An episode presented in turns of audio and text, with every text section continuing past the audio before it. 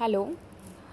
I hope so कि आप सब अच्छे हों और जहाँ पर आज विश्व में कोरोना वायरस का संक्रमण फैला हुआ है तो वहीं 2020 में हमें अम्फान चक्रवात, निसर्ग चक्रवात और विशाखापत्तनम में जो स्टायरीन गैस का लीकेज हुआ, उन सभी घटनाओं को हमने देखा। तो अभी एक हाल ही की न्यूज़ है कि रूस में बुधवार को राष्ट्रपति पुतिन ने आपातकाल की घोषणा कर दी है।